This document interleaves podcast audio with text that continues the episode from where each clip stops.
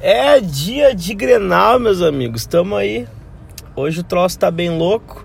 Mais um episódio do Vermelho e Branco. De novo, hoje gravando do meio da selva de pedra, junto com meu amigo querido Lucas Colar. E aí, Lucas, estamos pronto pro Grenal ou o Grenal é isso aí? Nós nunca estamos pronto? Ah, na verdade a gente nunca tá pronto pro Grenal, né? Porque o Grenal é. Ele move mundos, né? Ele para a cidade e estamos aqui num Grenal diferente, né? Um Grenal final do Campeonato Gaúcho que vale bastante coisa. É uma rivalidade que tem se, eh, aflorando um pouquinho mais nos últimos anos. E a chance de ganhar um título dentro da casa deles ou não, né? E botar mais um capítulo aí nessa rivalidade tão grande. Esse ou não, só queria me entender um pouco se é em relação ao jogo ou a casa ser ou não deles. A casa ser ou não deles, né? Você tem convicção de que a arena é do Grêmio?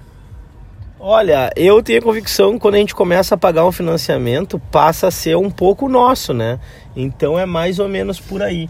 Isso eu aprendi contigo no último episódio do podcast lá direto do CT, Hoje nós estamos gravando direto do bairro Menino Deus, escutando a rádio Alegria, né?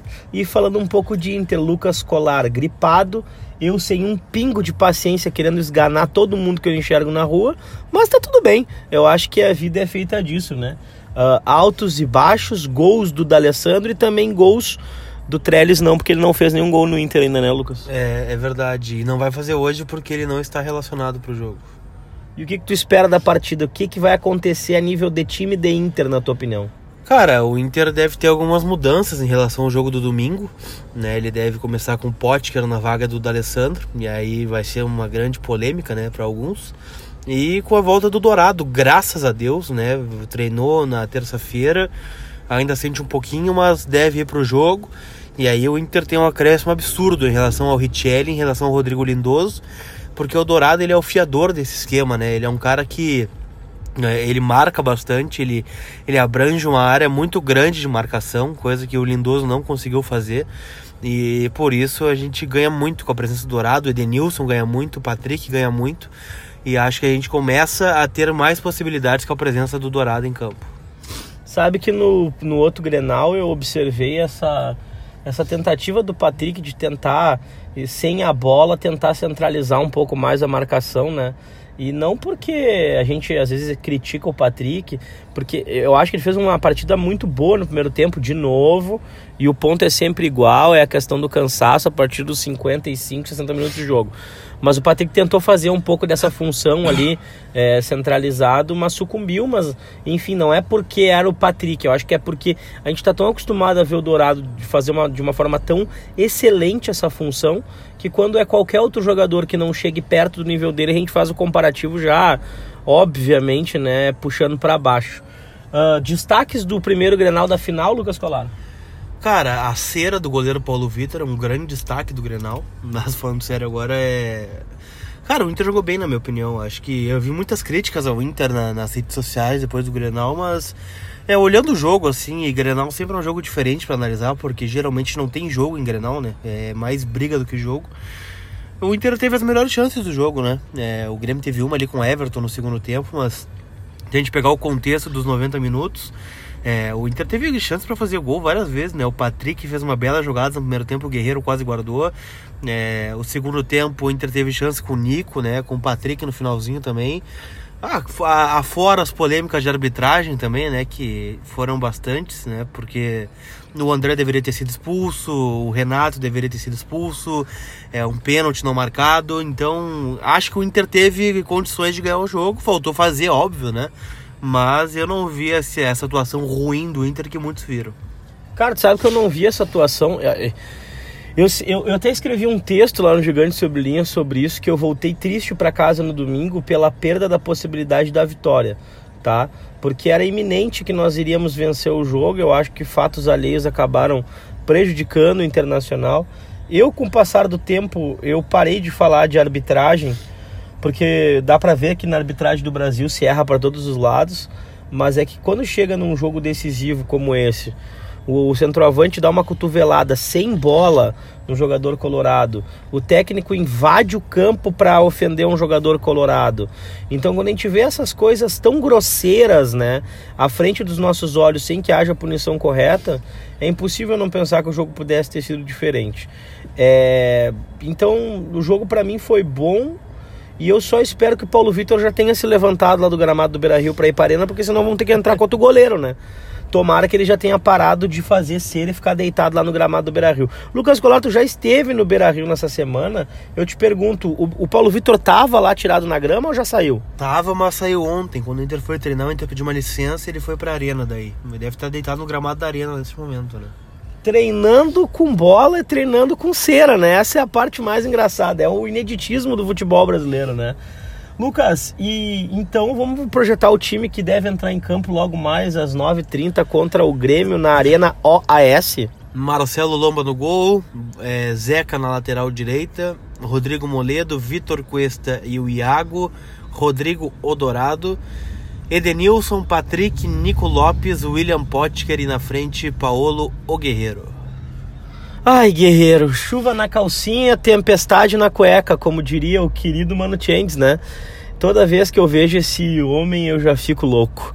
É, eu te pergunto, D'Alessandro no banco para o segundo tempo se torna uma arma ou tu acha que é uma medida muito mais protetiva ao próprio jogador em função do esquema tático Lucas Colara? Eu acho que é uma necessidade, né? E acho que tu vai concordar comigo, porque os primeiros 20 minutos do Grenal do Beira-Rio foram um filme de terror, né? O, o, Renato foi muito esperto, né? Ele colocou o Everton e o Cortez bem abertos no lado direito, né?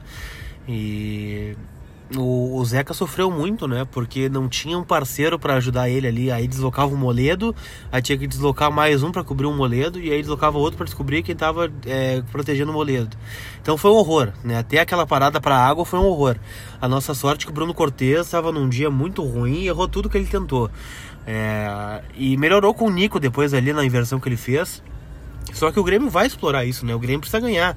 Nós também precisamos ganhar, mas é, o Grêmio tá jogando em casa, tem todo o ambiente é, e vai propor o jogo inicialmente. E eu acho que é prudente a entrada do Potker no lugar do Alessandro para proteger de novo esse lado esquerdo. É, é, conter os avanços do Cortez e ter um escape de velocidade, né? É, eu estava analisando ontem e essa escalação que o Inter vai entrar em campo hoje é basicamente o mesmo time que nos levou à terceira colocação do Campeonato Brasileiro, igualzinha colocando o Zeca no lugar do Fabiano e o Guerreiro no lugar do, do Leandro Damião. E aí eu te pergunto, essas reposições, obviamente, né, a resposta do Guerreiro é óbvia, mas essas reposições estão acima das que estavam em terceiro lugar no Brasileiro ou não? Deveriam ser, né? Especialmente na lateral direita. O Guerreiro não se discute, né? O Guerreiro é infinitamente superior ao Leandro Damião. Só que o Zeca também é melhor que o Fabiano, só que até agora não mostrou nada no Inter, né? O Zeca, é, o Zeca é superior ao Fabiano no papel, né? Porque até agora, na prática, o Zeca não tem mostrado muito o que pode fazer no Inter. Eu fico esperando ainda pelo Zeca, mas acho que ele é um pouco prejudicado em função de não ter é, um, um volante protetivo que o Dourado ele acaba fazendo uma função centralizada e pela esquerda, e o Edenilson acaba jogando 10, 15 metros à frente do próprio Dourado. Então acaba que depende muito da colocação do ponta direita do, do, do jogador que vai ajudar ele ali né, na recomposição. Mas eu realmente eu espero mais do Zeca. Acho que o Moledo não é um cara que saia muito no um contra um para ficar fazendo cobertura. Ele é um cara para vir ficar mais atrás, né?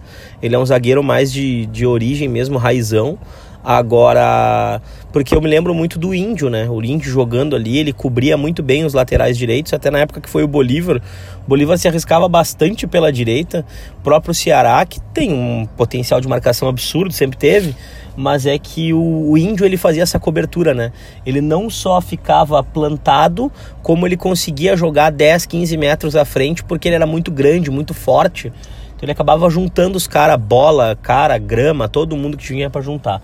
Lucas Colar, projeção de público na arena para ver o Inter jogar. Cara, 49 mil pessoas, não há mais ingressos para nenhum setor. Então deve lotar lá o, a arena. E, e o torcedor do Inter também esgotou todos, todos os ingressos, né? Os 2 mil de visitante, mais os 1.350 de torcida mista. Então a expectativa é de casa cheia. Muito legal, a torcida do Inter vai sair às 5 e meia do Beira Rio, né? Às 5 horas a revista e a concentração começa a partir das 4, 4 e meia muito legal se deslocar lá de comboio até lá, ficar até as 9h30 aguardando o início do jogo. Aí depois acaba o jogo, a torcida vai demorar no mínimo uma hora para sair do estádio, uma hora, uma hora e meia, né? Até porque é a saída da arena é mais complicada que a saída do Beira Rio, isso, né? Mas é uma questão meio óbvia até por causa da, da, das opções de saída do estádio não são variadas, né? A do Beira Rio aqui, querendo ou não, tem três, quatro opções para sair do estádio, ele esvazia rapidamente, né? E, mas enfim, e a questão é, a torcida do Inter vai acabar chegando aqui com o título, provavelmente no pátio do Beira Rio, por volta da uma hora, uma e meia da manhã, que é onde eu vou recebê-los, né? Porque assim que o Inter ganhar o gauchão, tô eu vindo para cá bem louco da cabeça, e amanhã vai ser dificílimo de trabalhar com faixinha de campeão gaúcho. Ou tu não tá com toda essa motivação e expectativa também, Lucas Colar? Cara, tem que estar otimista, né? Mas é... vamos com calma, né? Com cautela, é importante.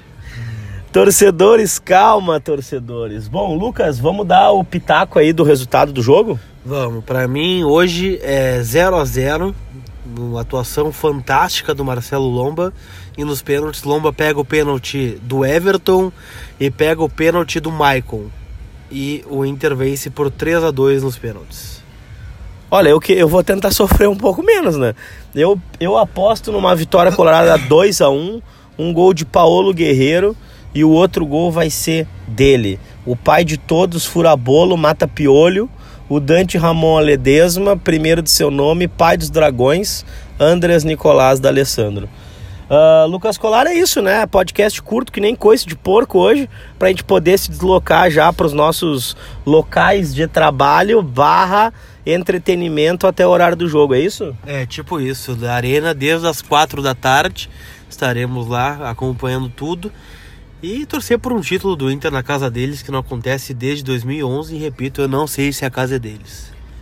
Olha, gurizada, um abraço para vocês. Estejam bem onde estiverem. Vamos todos juntos e eu espero vocês para a gente celebrar esse título de campeão gaúcho, porque se eu não acreditar, ninguém vai acreditar por mim. Um abraço, Colar. Abraço, tchau.